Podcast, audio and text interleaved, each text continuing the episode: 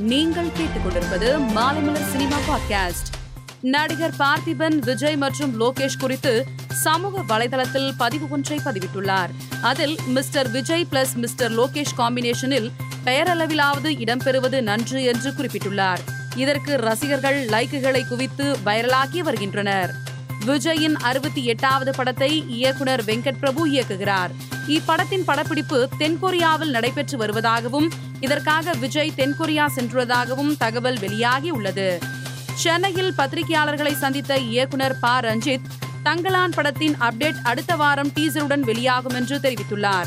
இந்த செய்தி ரசிகர்களை உற்சாகப்படுத்தியுள்ளது.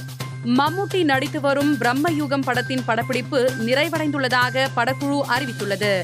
இந்த படப்பிடிப்பு ஒட்டப்பாலம் கொச்சி அதிரப்பள்ளி போன்ற இடங்களில் பிரம்மாண்டமாக படமாக்கப்பட்டது குறிப்பிடத்தக்கது.